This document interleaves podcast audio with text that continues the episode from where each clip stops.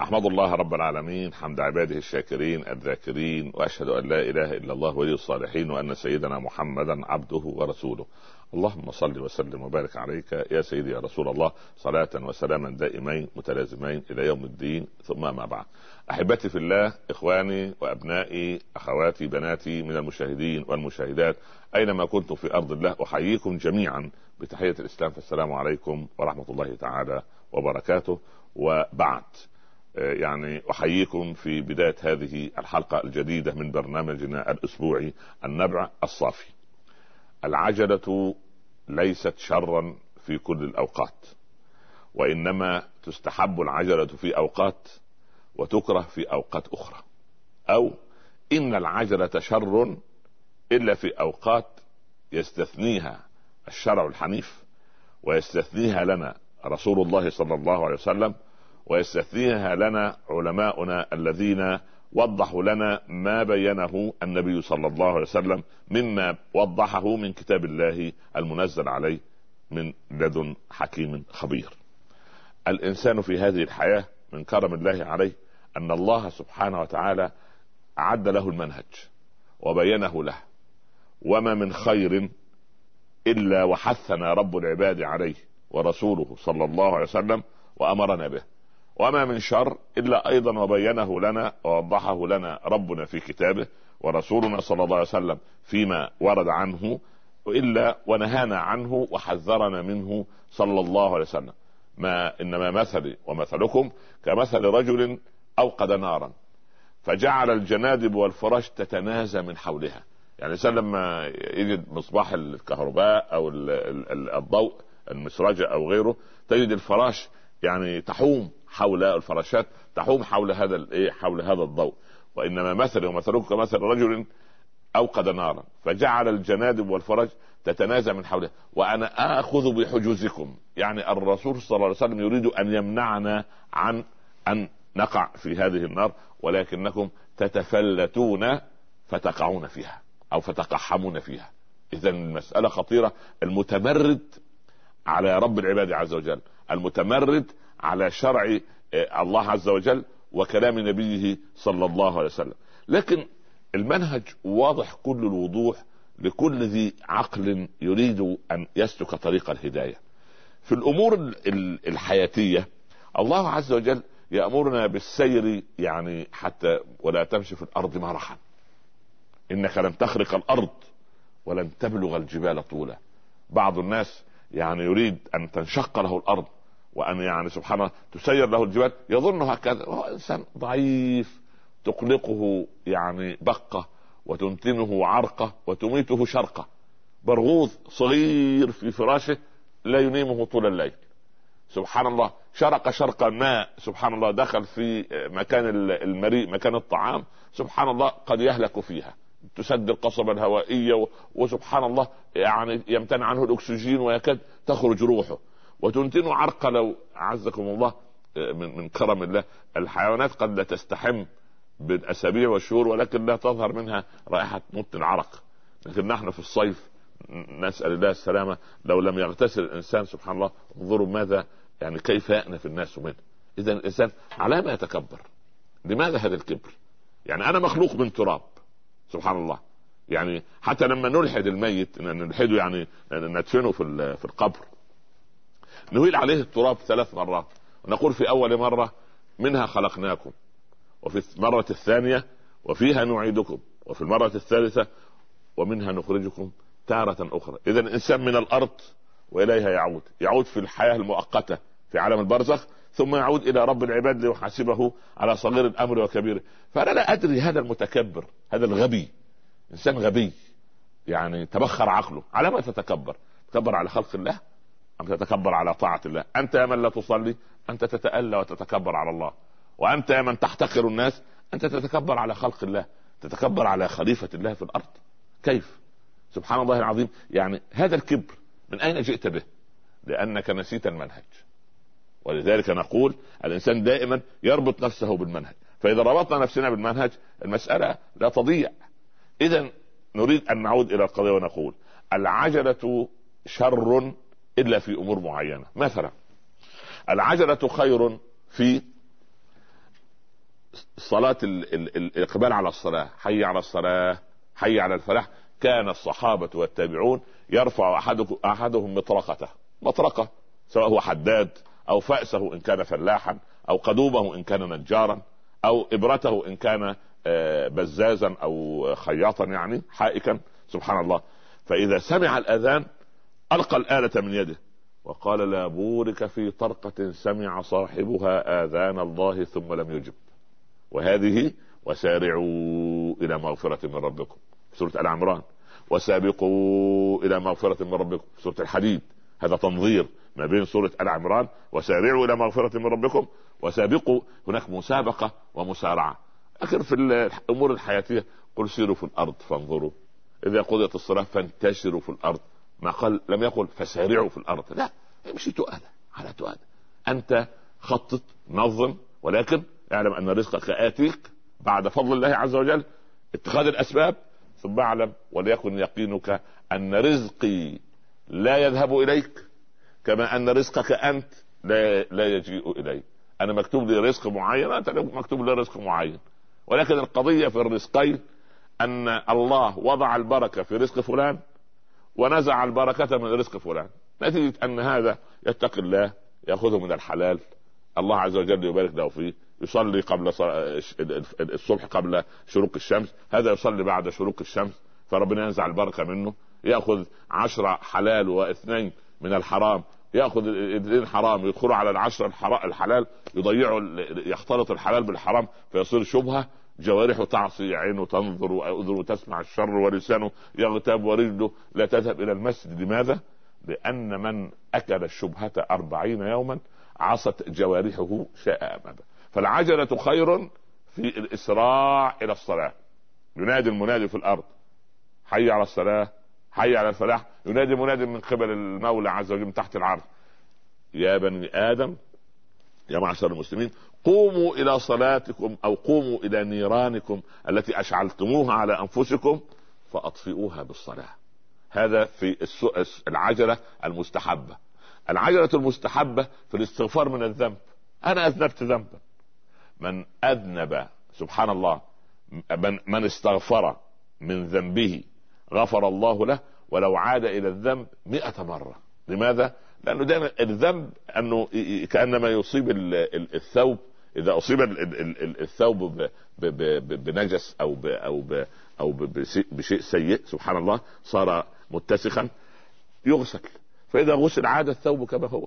هكذا قلب العبد إذا أذنب ينكت نكتة سوداء في قلبه، فإن استغفر تمحى هذه الإيه هذه النكتة، بل بالعكس بعد أن تمحى توضع مكانها حسنة. أولئك الذين فأولئك الذين يبدل الله سيئاتهم حسنات، وهذا من كرم الله عز وجل. يبقى الإسراع بالتوبة من الذنب، هذه عجلة مستحبة.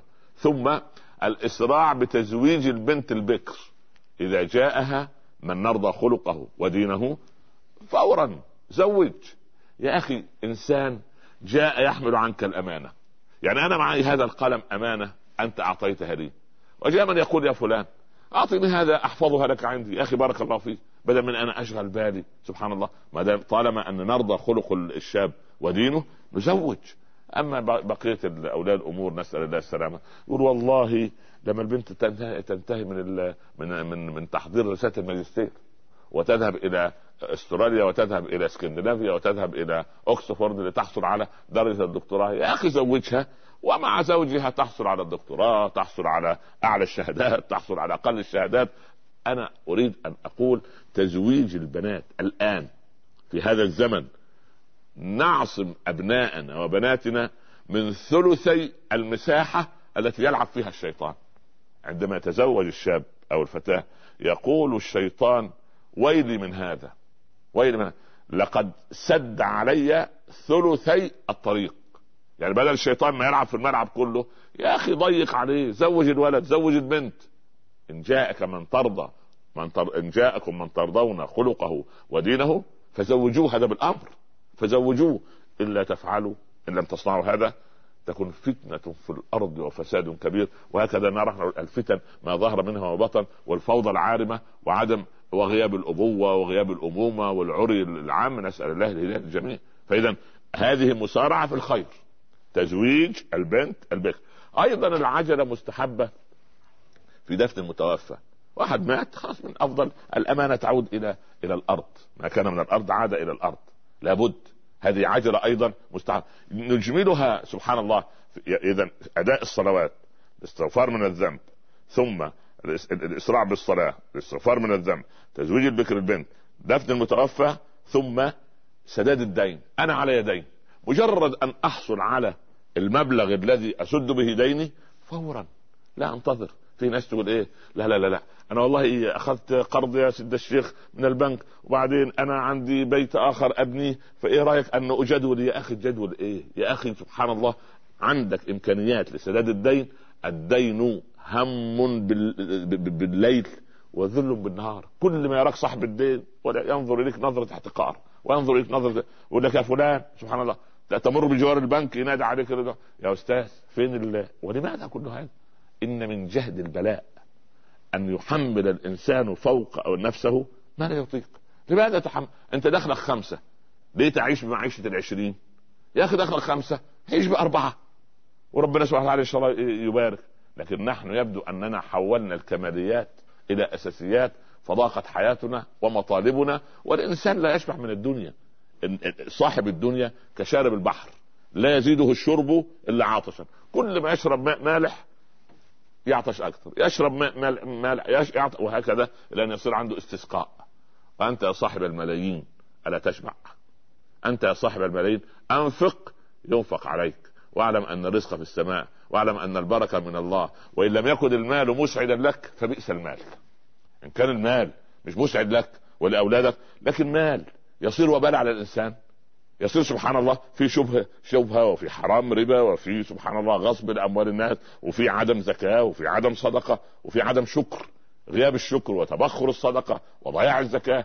كيف يضع الله البركة في هذا المال؟ اذا يا صاحب المال سبحان الله العظيم انفق ينفق عليك.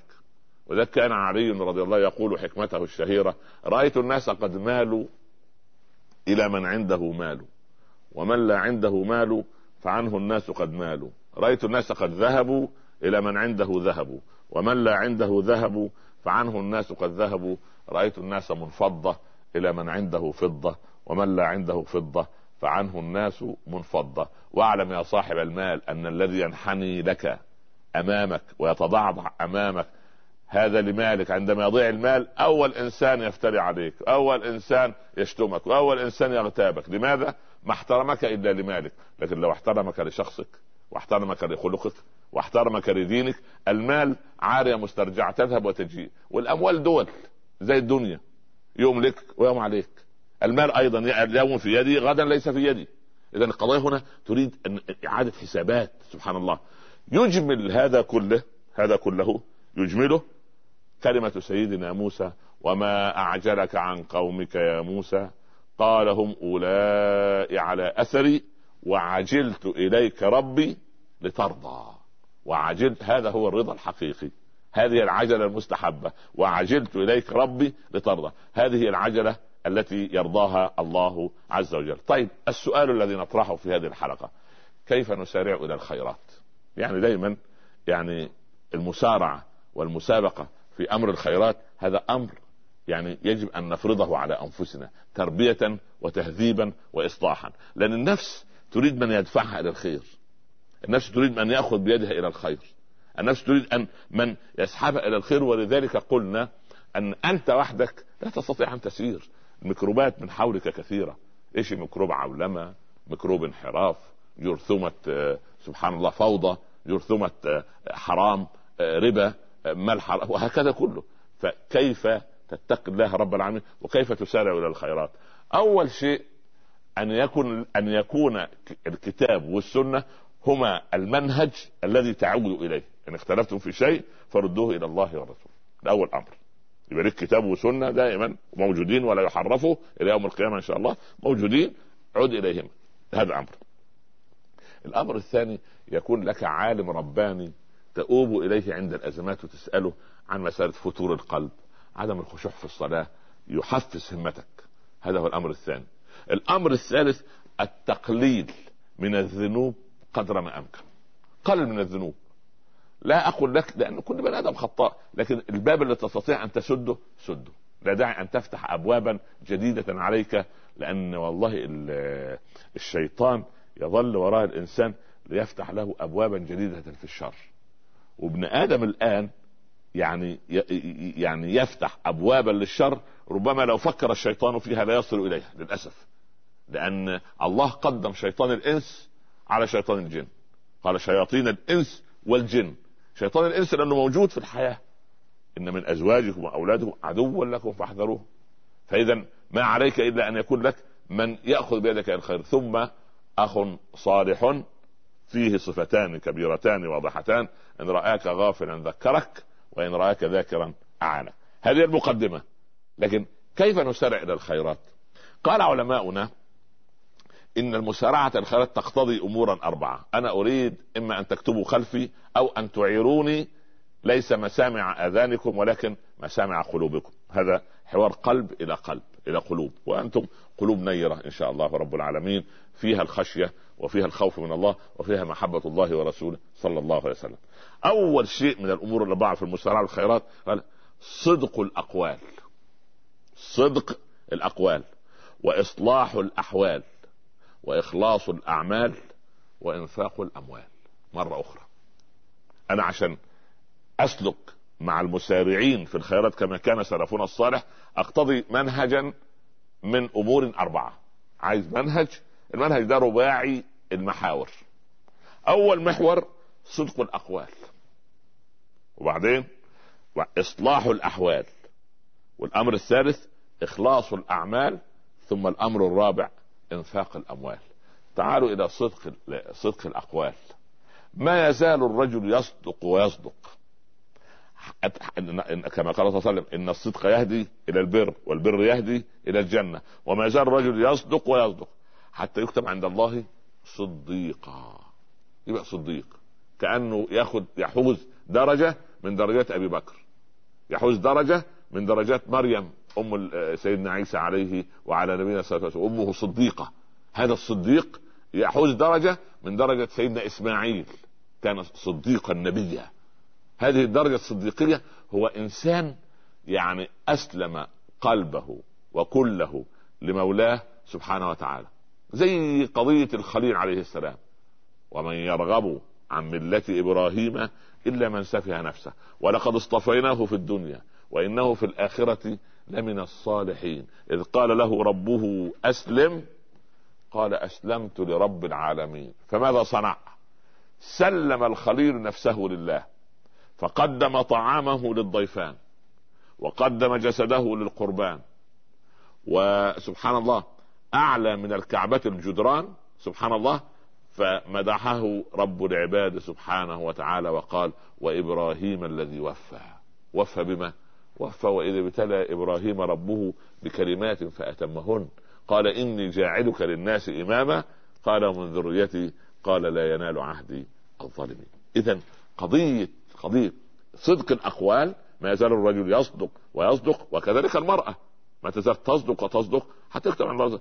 وما يزال وإن الكذب يهدي إلى الفجور والفجور يهدي إلى النار والعياذ بالله. وما يزال الرجل يكذب ويكذب حتى يكتب عند الله كذابا.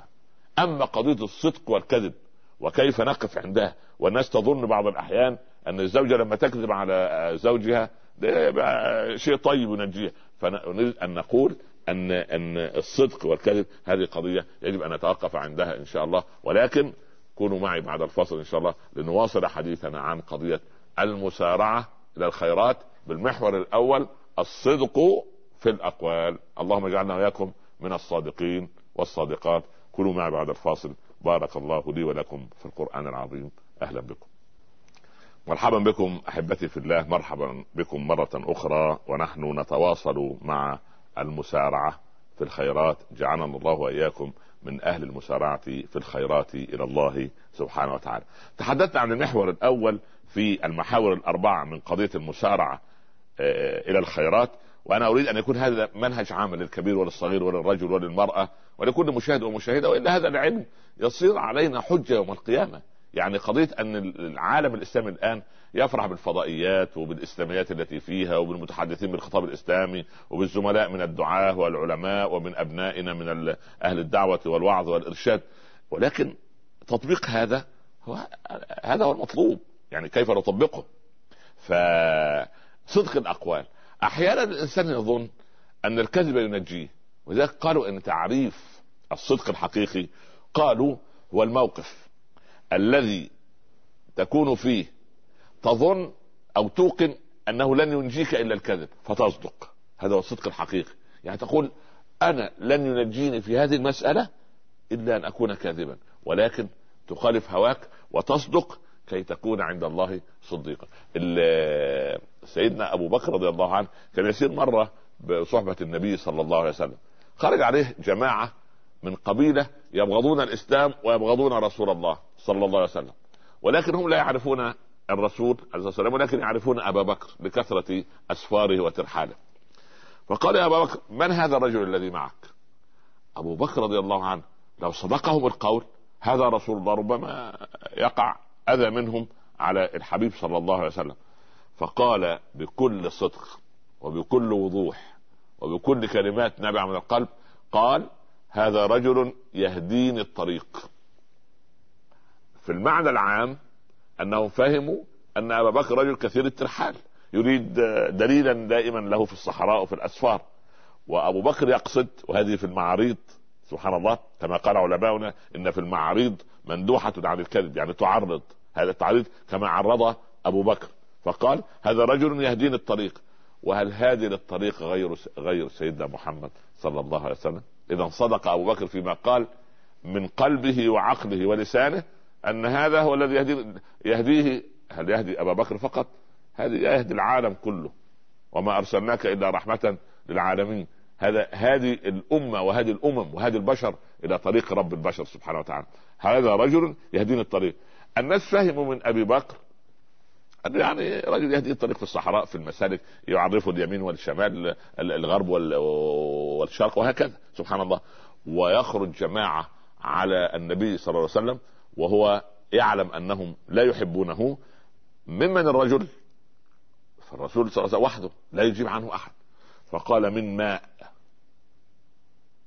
فهز القوم رؤوسهم إن قبائل العرب كثيرة، والرسول يقصد يعني الله جعلنا ايه من الماء خلقنا، جعلنا من الماء كل شيء حي، كل شيء حي من ايه من الماء. فالرسول ما, ما كذب، لا يكذب سيدنا سبحان الله ابدا، ما كذب الفؤاد مرة، لا كذب لا فؤاده ولا لسانه ولا اي شيء. فاذا الصدق في الاقوال، ولو عودنا ابناءنا الصدق في الاقوال بقصة بسيطة، رجل يهرب من جماعة يريدون قتله، ففي الطريق رجل وجد رجل يفتل احبالا من كومة ليف، عنده كومة ليف كبيرة، الليف هذا الذي يكون فوق النخيل، ويفتل احبال، فيأخذ من الكومة ويفتل ويضع الحبال من جواره.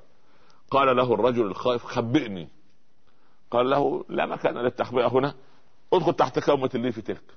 دخل الرجل تحت كومة الليف وغطاه. جاء القوم المطاردون لهذا الرجل قالوا أما مر بك رجل من من من من لحظات يعني او من ساعة من هذا المكان؟ قال نعم مر.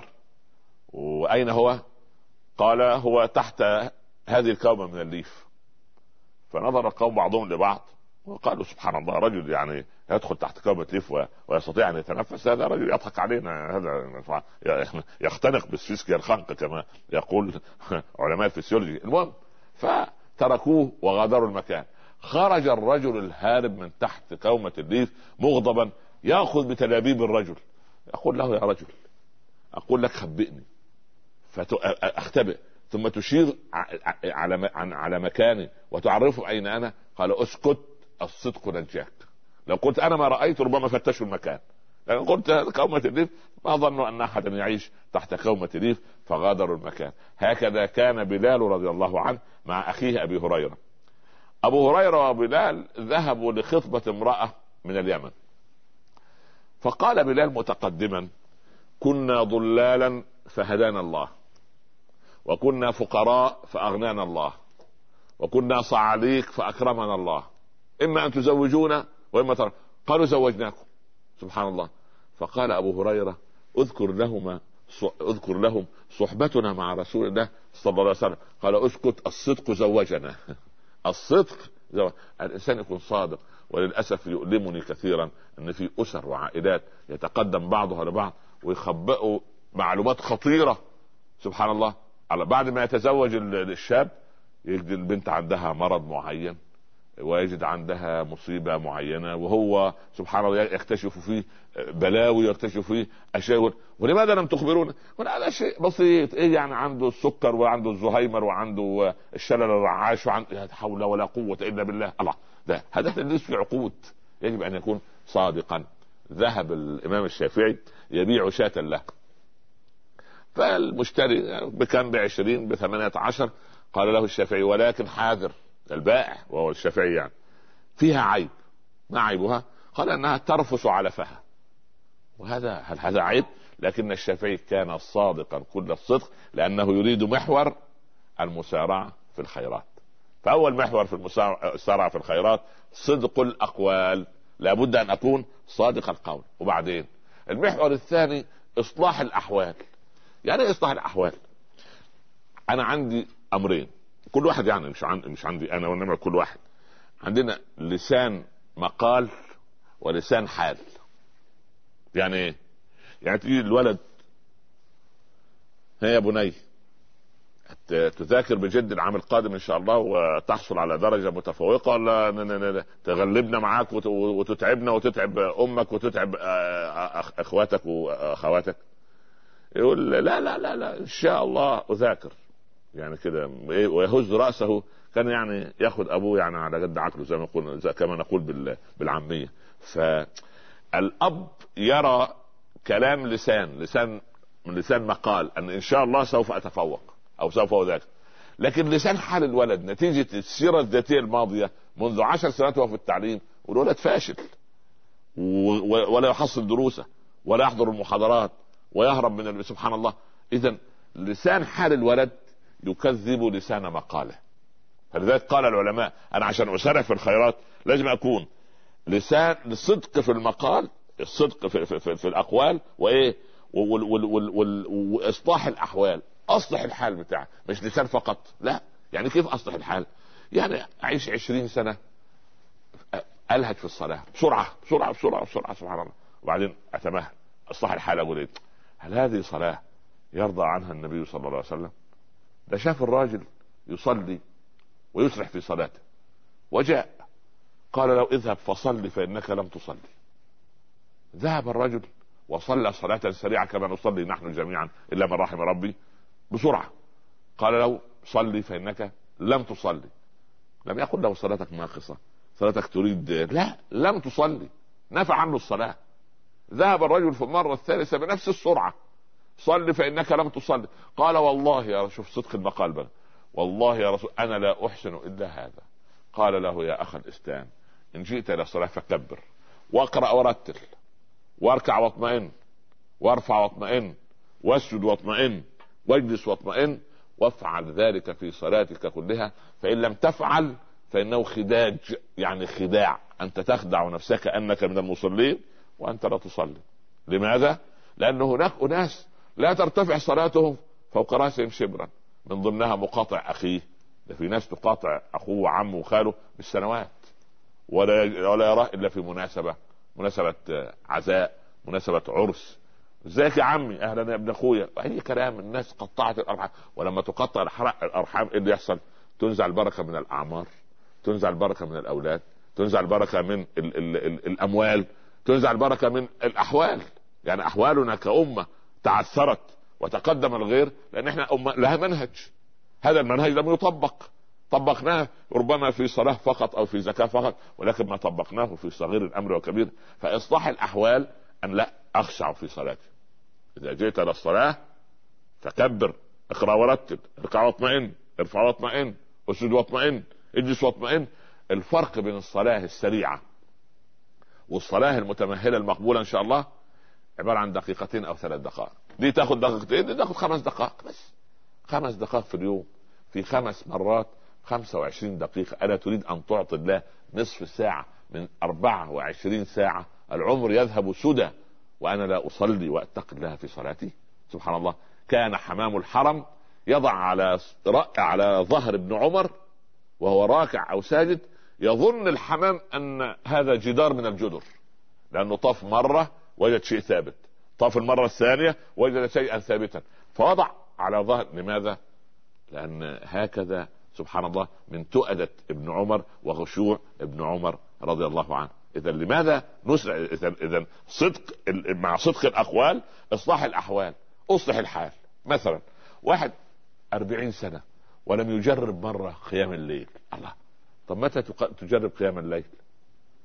دعاء السحر ده مهم. دعاء السحر سهام القدر، الثلث الأخير من الليل ينزل ربنا، يتنزل سبحانه وتعالى إلى السماء الدنيا. ألا من مستغفر فأغفر له، ألا من داع فأستجيب له، ألا من كذا ألا من كذا، حتى يطلع الفجر. إذا هذا الثلث اغتنموا يا أخي، ركعتين، جزء قرآن، استغفار. ربنا قال تتجافى جنوبهم عن المضاجع. تتجافى يعني ايه؟ تبتعد.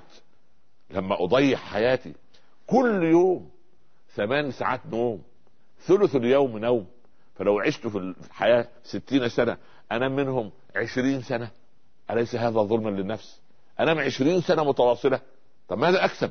الله، يا كثير النوم والرقدات، كثرة النوم تورث الحسرات، إن لك في القبر إن نزلت إليه لمناما يطول بعد الممات، ومهاد ممهد لك فيه بالذنوب عملتها أو حسناتي. إذا هتنام نومة سبحان، بس نام نوم يعني نام آه لا أقول لك لا تنام، لأن لابد الإنسان ينام، ولكن نوم النوم الأكياس، نوم الفطن، نوم اللي, يس... اللي يكتفي بسويعات قليلة ثم يعود نفسه على القيام. في ناس يقول لك لا، أنا لو قمت صليت الفجر الساعة الرابعة طول اليوم عندي صداع وعندي عيني لا أرى بها طير وما أقدر. من الذي قال هذا؟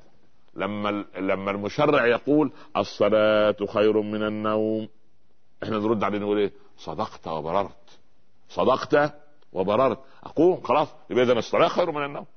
انت تقول يعني لسان حالك يقول لا والله صحيح الصلاة خير من النوم، لكن لسان ده لسان لسان ايه؟ لسان مقالك، لكن لسان الحال للأسف يقول النوم خير من الصلاة للأسف. لكن أنا أريد أن تصدق في لسان مقالك وتصلح لسان حالك، يعني إصلاح الأحوال. شوف، لا تخرج زكاة، خرج زكاة، لا لا تصل رحم، صل الرحم، لا تعطف على الأقارب، اعطف على الأقارب، لا لا تراعي زوجتك، راعي زوجتك، لا لا تحترم زوجك، احترم زوجك، وهكذا هكذا إصلاح الأحوال. ثم المحور الثالث بعد صدق المقال صدق الأقوال، وبعدين إصلاح الأحوال، وبعدين إخلاص الأعمال. اسأل نفسك في كل عمل، أنت عندما تصنع كذا هل أنت مخلص فيه أم غير مخلص؟ إيه الفرق بين الإخلاص وعدم الإخلاص؟ الإخلاص أن تعمل العمل ابتغاء مرضات الله، لا تريد من العباد جزاء ولا شكورا.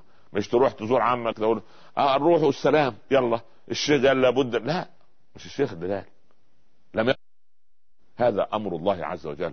صل من الارحام ما يجب الذي يجب ان يوصل، اياك ان تقطع الرحم حتى وان كان عمك بذيء طويل اللسان يسخر منك يصغر من قدرك يغتاب ابوك، وحر يا اخي يغتاب ويغتاب اخوه، ولكن انت تصل رحمك.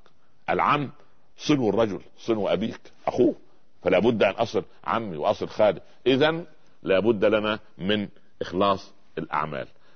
طبعا مع إخلاص الأعمال نتوقف هنا قليلا مع هذا الفصل إن شاء الله، ثم نعود لنواصل ما هي المحاور الأربعة للمسارعة في الخيرات. جعلنا إياه وإياكم من الذين يسارعون في الخيرات ويدعون رب العباد رغبا ورهبا، وجعلنا وإياكم من الخاشعين. كونوا معي بعد الفاصل. جزاكم الله عني خيرا وأهلا بكم. أهلا وسهلا، مرحبا بكم أحبتي في الله مرة أخرى بعد هذا الفاصل، ونحن نتواصل في موضوع المسارعة في الخيرات.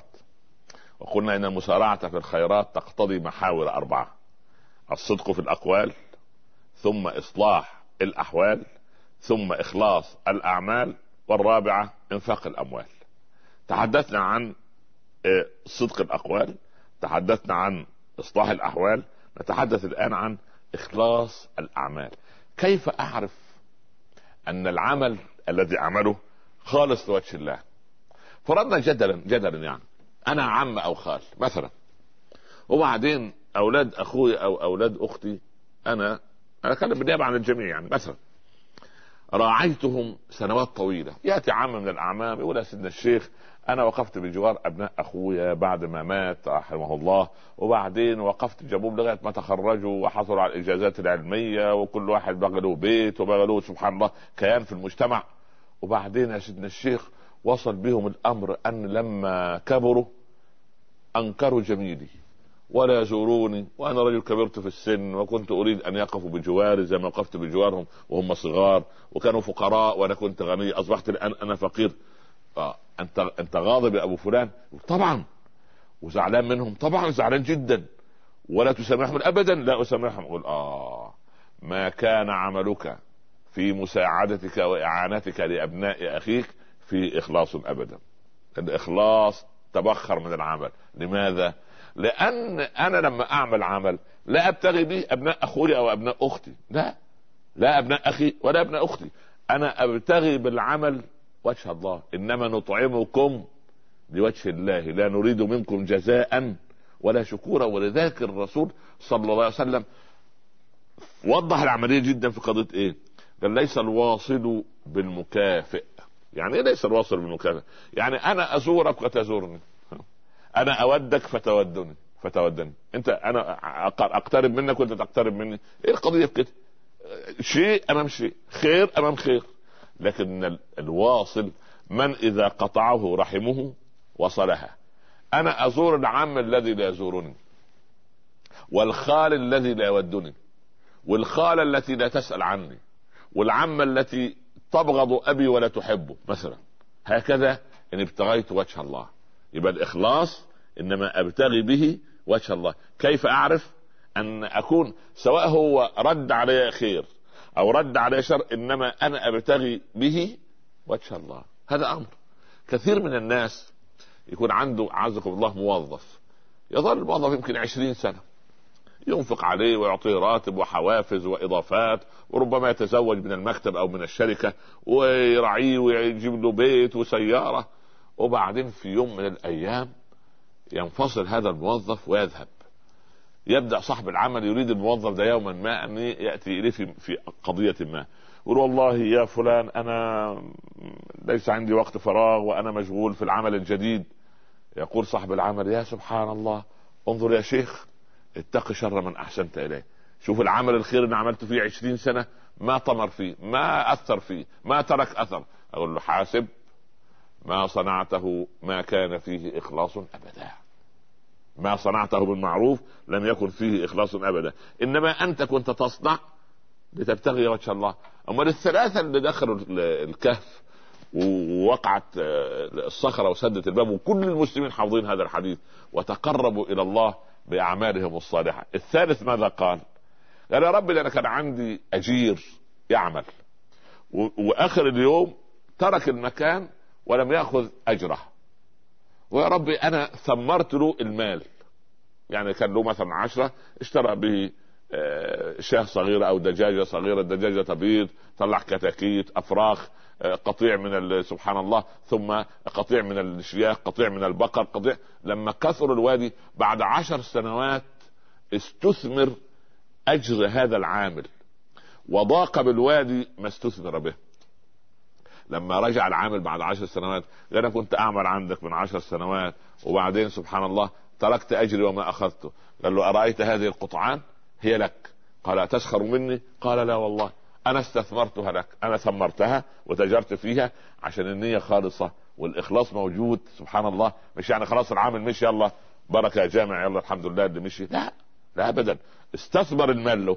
فلما كثر المال الله عز وجل اكرم هذا العامل واكرم صاحب العمل، بان لما ثمر له المال فقربوا اليه واعطاه له، اذا انفردت الصخره وخرجوا بفضل الله من هذا الكهف الذي كان لا امل من الخروج منه. اذا قضيه الاخلاص في ال في ال في, في الاعمال ان لابد ان ان ان كما كان عمر يقول اللهم اني اسالك من العمل اخلصه واصوبه. قالوا يا امير المؤمنين ما اخلصه وما اصوبه؟ قال اخلصه ما كان سبحان الله العظيم خالصا لوجه الله لا ليس للبشر فيه شيء, وأصوبه ما كان على الكتاب والسنة.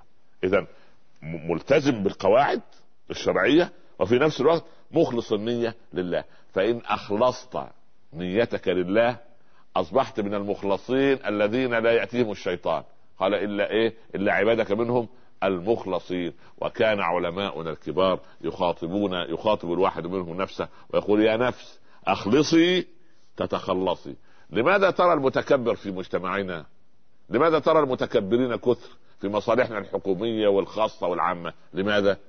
لأن ما واحد منهم تخلص من نفسه, لأن نفسه ترى أنه أفضل الناس, أكبر الناس, أعلى الناس, أنبه الناس, أغنى الناس, أحلى الناس. الله, لماذا؟ من أنت؟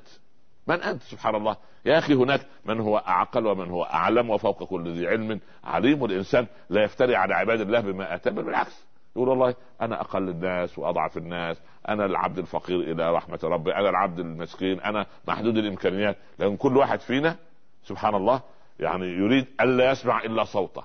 عملوا إحصائية وجد أن الإنسان الغربي للأسف يسمع سبعة أضعاف ما يتكلم, والإنسان العربي يتكلم أربعة أضعاف ما يسمع. يعني نحن لا يسمع بعضنا بعضا أسأل ولا يسمع غيرنا, لا غيرنا نسمعهم ولا نسمع حتى أنفسنا. كل واحد عامل, إخواننا اللي في الاستوديو عندهم حاجة اسمها الإيكو, الصدى, هو لا يسمع إلا صدى صوته, صدى صدى فقط, هو لا يسمع إلا ولا يرى إلا نفسه, عنده مرايا في العالم هو لا يرى إلا نفسه. قضية فرعون, ما أريكم إلا ما أرى وما أهديكم إلا سبيل الرشاد, يقول لك إلا رأيي إلا, لا حول ولا قوة إلا بالله. مع أن النبي صلى الله عليه وسلم يقول إيه وشاورهم في الأمر, وشاور مع أنه هو الموحى إليه وهو المعصوم صلى الله عليه وسلم وهو الذي, لكن لا, وشاورهم في الأمر, فإذا عزمت فتوكل على الله. فلا بد من المشاورة, ولا بد من أخذ الرأي, ولا بد من أن ألا أنزل نفسي أنا كأنني مع الحق المطلق وغيري معه الباطل المطلق, وإلا انقلبنا نكون زي عمرو هذا صاحب المعلقة ابن, ابن كلثوم لما يقول ونشرب إن وردنا الماء صفوا ويشرب غيرنا كدرا وطينا, إذا بلغ الرضيع لنا فطاما تخر له الجبابر ساجدين, سنبدأ ظالمين وما ظلمنا ولكننا سنبدأ ظالمين. هل هذا منطق؟ هذا منطق الجاهلي, هذا منطق الجاهلية التي هي موجودة الآن عند بعض الجماعات وبعض الدول وبعض الأفراد. لكن لا, المسلم غير هذا, مسلم ألف ألوف. أتدرون من أقربكم مني مجالس يوم القيامة؟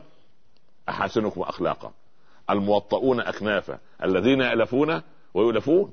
قل يا رسول الله هذا الرجل الداخل الآن خبرنا خبرناك أنه من أهل الصلاح والتقوى والصلوات و و فنظر الرسول إليه صلى الله عليه وسلم قال أرى عليه سفعة من سفعات الكبر, في علامة من علامات الكبر. جاء الرجل فجلس, قال له يا أخ الإسلام أما يمر بخاطرك ولو ساعة للحظة يعني أنك خير من من حولك؟ قال طبعا يا رسول الله, أحيانا يمر بالإنسان أنه هو الوحيد الفاهم في العالم, أنا يمر يا رسول الله. قال أما أخبرتكم أن فيه سفعة أو علامة من علامات الكبر؟ ياه الله أكبر, من منا غير متكبر؟ نسأل الله السلامة. مكتوب على باب الجنة لا يدخل الجنة من كان في قلبه مثقال ذرة من كبر, الكبرياء ردائي والعظمة إزاري, فمن نازعني فيهما أدخلته ناري ثم لا أبالي. هكذا. فلماذا تتكبر؟ وتتكبر على من؟ على الله بعدم تطبيق قواعده, أم تتكبر على خلق الله بأنك طينة غير الطينة؟ أبدا, كلنا كلكم لآدم, وآدم من تراب. كان إيدي أبو ماضي له قصيدة جميلة تسمى قصيدة الطين, يتكلم واحد صديق له كان تكبر عليه لأنه صار وزيرا ومسؤولا, قال نسى الطين ساعة أنه طين حقير فصال تيها وعربت, وكذا الخز جسمه فتباهى وحوى المال كيسه فتمرد. يا أخي لا تمل بوجهك عني, ما أنا فحمة وما أنت فرقد, أنت لا تأكل النضار إذا جعت ولا تشرب الجمان المنضد, أنت مثلي من الثرى وإليه, أنت مثلي من التراب وإليه, أنت مثلي من الثرى وإليه. فعلام يا سيدي التيه والصد. ليه التعالي؟ ليه التعالي على خلق الله سبحان الله العظيم؟ إذن صدق الأقوال, إصلاح الأحوال, إخلاص الأعمال, ثم انفاق الاموال، وهذا هو المحور الرابع من محا... من محاور المسارعة في الخيرات. انفاق الاموال، قلنا والله لو انفق اخواننا الاغنياء زكوات اموالهم على اخوانهم الفقراء التي هي حقوقهم، وفي اموالهم حق معلوم، معلوم القيمة، معلوم الزمان، معلوم المكان، معلوم القدر، للسائل والمحروم. اذن لابد ان ننفق. انفق بلال ولا تخشى من ذي العرش اقلالا. هكذا الانسان في سلوكه طريق الله عز وجل. رجاء بن حيوة ياخذ ستين دينار من بيت المال عطاء، يوزع هنا خمسة هنا سبعة هنا عشرة ويرجع البيت. ابن اخيه لاحظ القضية، قال له يا اب يا عماه تاخذ المال ثم توزعه، من اين تاكل؟ قال يا بني عودني ربي عاده وعودت ربي عاده، عودته ان اوزعها على الفقراء واعود فاجد الستين تحت الوساده. سبحان الله. ابن اخيه قال الله هو انا عمي افضل مني؟ انا اعمل مني. اخذ ابن اخيه المال قاعد وزع وزع، رجع البيت يشيل الوساده، يشيل مرتبه، يشيل الغرفه، ما وجد شيئا. قال يا عمه صنعت ما تصنع ولكن لم اجد ما تجد. قال يا بني انا صنعتها بيقين وانت تصنعها بتجربه، فالله عز وجل لا يجرب معه. احبتي في الله، ان المسارعه الى الخيرات تقتضي هذه المحاور الاربعه: ان نصدق في الاقوال، ان نصلح الاحوال، ان نخلص في الاعمال، ان ننفق الاموال في مكانها الذي امرنا رب العباد. عندئذ نكون تحت عنوان وتبعيه هذا القول الكريم من سيدنا موسى: وعجلت إليك ربي لترضى. اللهم اجعلنا وإياكم جمعنا جمعا مرحوما، وتفرقنا من بعده تفرقا معصوما، لا تجعل بيننا شقيا ولا محروما. اللهم فك الكرب عن المكروبين، وسد الدين عن المدينين، واقض حوائجنا وحوائج المحتاجين، ارحم امواتنا واموات المسلمين، لا تدع لنا في هذه الليله العظيمه ذنبا الا غفرته، ولا مريضا الا شفيته، ولا عسيرا الا يسرته، ولا كربا الا اذهبته، ولا هما الا فرجته، ولا دينا الا قضيته، ولا ضالا الا هديته، ولا ميتا إلا رحمته، ولا مسافرا إلا غانما سالما لأهله إلا وقد رددته. اللهم هيئ لبناتنا أزواجا صالحين، ولأبنائنا زوجات صالحات. اللهم إنا نعوذ بك من عين لا تدمع، ومن قلب لا يخشع، ومن دعاء لا يسمع، ومن نفس لا تقنع، ومن دعوة لا يستجاب لها. اللهم أكرمنا ولا تهنا، أعطنا ولا تحرمنا، زدنا ولا تنقصنا، كلنا ولا تكن علينا، آثرنا ولا تؤثر علينا، انصرنا ولا تنصر علينا. اللهم أظلنا بظل عرشك يوم لا ظل إلا ظله. اللهم لا تجعل الدنيا أكبر همنا ولا مبلغ علمنا، وانصرنا على من عادانا، واختم لنا منك بخاتمة السعادة أجمعين. هيئ لبناتنا أزواجا صالحين، ولأبنائنا زوجات صالحات، ويسر لهم الأمور، واطرد عنهم شياطين الإنس والجن. أمن مجتمعاتنا وأوطاننا، أصلح الرعاة والرعية، واغفر لنا وارحمنا وأنت خير الغافرين. وصلى الله على سيدنا محمد وعلى آله وصحبه وسلم يا ربي تسليما كثيرا. أحبتي في الله، سعدت بكم كثيرا وأنا معكم في هذه الحلقة، ونحن نتحدث عن المسارعة إلى الخيرات. فهلا كتبتم خلفي ما قلته من هذه المحاور الأربعة وتجعلوها حكما تطبيقية عملية في الحياة؟ أن نصدق في الأقوال، أن نصلح الأحوال، أن نخلص الأعمال، ثم أن ننفق الأموال ليس تبذيرا ولا إسرافا، ولكن وضع الشيء في مكانه، كي لا نحشر في زمرة الظالمين الذين يجاوزون الحد ويضعون الأمور في غير نصابها. أحبتي في الله، أرجو أن يكون هذا البرنامج النبع الصافي منهج عمل لي أولا ثم لكم فيما أقول، وأنا أريد أن أصل بهذه الحكم أو هذه الكلمات إلى قلوبكم، وأدعو الله سبحانه وتعالى أن يكون ما خرج من القلب وصل إلى القلوب. بارك الله فيكم، ونستدعكم الله الذي لا تضيع ودائعه، والسلام عليكم ورحمة الله تعالى وبركاته.